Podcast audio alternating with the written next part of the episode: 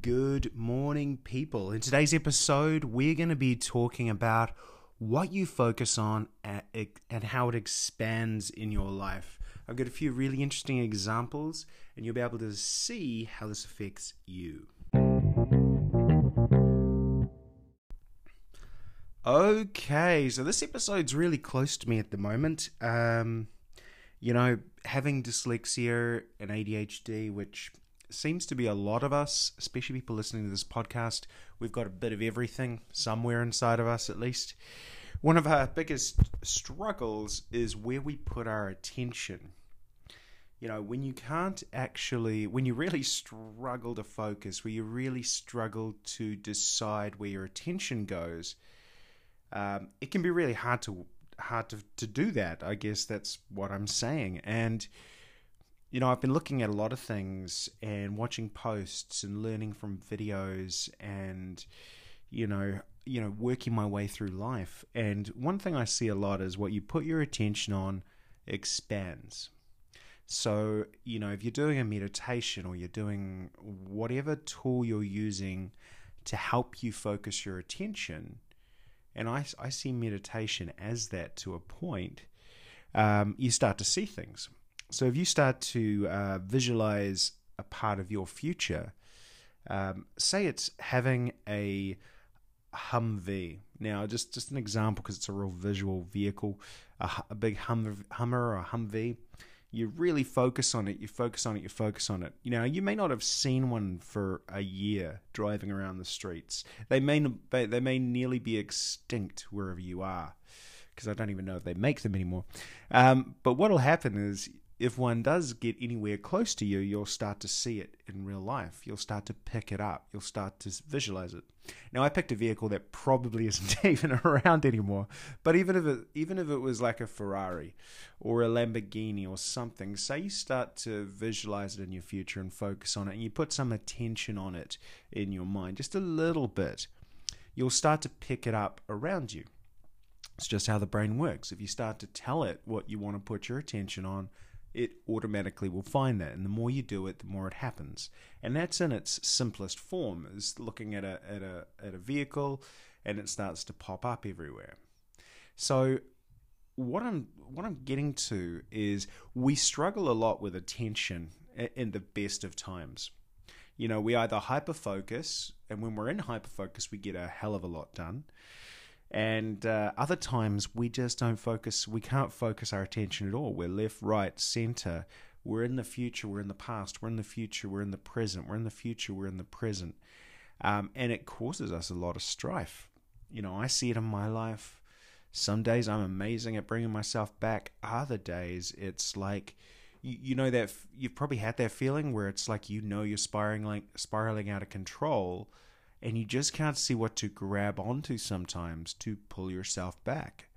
You know it's going to be one of those afternoons, and sometimes it's better just to go to sleep and then get up again, and you kind of it refreshes your mind, and you you sometimes restart. Um, and it's it's really important to to notice um, and, and to start to take time to own your attention. You know, you do it in a lot of ways. Like like I find meditation does help I find though, if I'm spiraling out of control, it can be very hard to even talk yourself into meditation, even though you you know it is the answer. So it's really important to to have have a, a bit of a toolbox, I think, of different things. Sometimes meditation is the right tool, but it's the wrong time.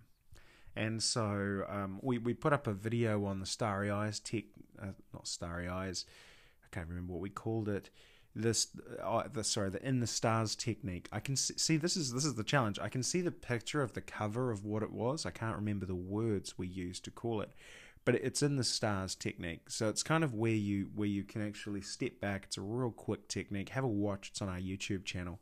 But that's another tool i use when hey i just can't talk myself into meditation or i can't get out of a funk or and usually these funks, what what's happening is your attention is being driven by something else, by your past. It's just going it's just it's just running off without your conscious ability to bring it back. Like have you ever felt that way where you just feel, you know, it's kind of a feeling of out of control matched with a bit of uncertainty. You know, your perfectionism dials up, everything dials up, and you're just like, whew, okay, I'm uh, in spiral mode. And what I see a lot of the time is when you can't actually dial in your attention, you start to look for stimulus or you start to look for external relief. Now, that can be absolutely anything. We've talked about this in the past. It can, if you're addicted to something, that'll dial up. Um, sometimes it could be a cup of coffee. You could be addicted to coffee. You could be addicted to alcohol. You could be addicted to Netflix. You know, if you look at your Netflix uh, bucket and you've watched everything and you're running out of content, you know, that could be a challenge. Uh, but th- these things where we try and break away um, when we're getting stressed out, overwhelmed, um, what I'm finding is it's it's what's happened is you've lost your, your attention is lost. You've lost that ability to focus on what you want. And what happens is when you stop controlling your attention, or you don't feel like you've got the ability to bring it back to where it should be, um, it's looking at too many things. There was a, a neuroscientist um, years and years ago, and I think he was a neuroscientist. You know, uh, he came up with the seven plus two theory. Now, I'm probably going to butcher this um, as a theory, but the, the basic concept is in any one moment in the external world, there are thousands of bits of information coming into your brain but your mind can only process uh, seven plus two. And I think it's seven core pieces. Um, I, I might get this wrong. But let's just say it's a very, very small amount of information. And your mind has to prioritize what information it's going to bring in. What's it going to bring to your attention? Now, with us, like the, the challenge can be is like there's so many bits of information. And when you start to spiral out of control, so much more is coming in and you can't control what you're seeing. And I actually think we can look at a lot more than seven or nine. That's probably our challenge. Is we can't, our brains don't decipher very well what's important. And that's when you come back to meditation, the in the stars technique, all these different techniques to help remind your mind of what's important to focus on. You know, you know, and it's like what I was saying before, the cars technique's great. If you really want to give that a go, I want you to think about, I want you to look at a car type and start to really focus on it three or four times in the day. It doesn't have to be long. The car technique is pretty quick. But if say it's a VW Golf or a VW Polo or something something you like, I just want you to think about it. I want you to visualize it uh, again and again and again. And what you'll start to do is you'll start to see your mind go, "Wow, these cars are everywhere." You know, it's a real simple example of how our minds are so so integrated into where our attention is. And the power of the conscious mind is awareness, and awareness is where attention can be driven from. So the more conscious you get, the more aware you get, the more you can focus your attention. Now that doesn't mean it's it's going to solve ADHD, but or, or dyslexia because there's a lot of common traits um, across this. But if you can start to get your mind somewhere, somewhere into focus, or start to bring it back, and that's the thing I'm focusing on a lot at the moment is how do I do it more often?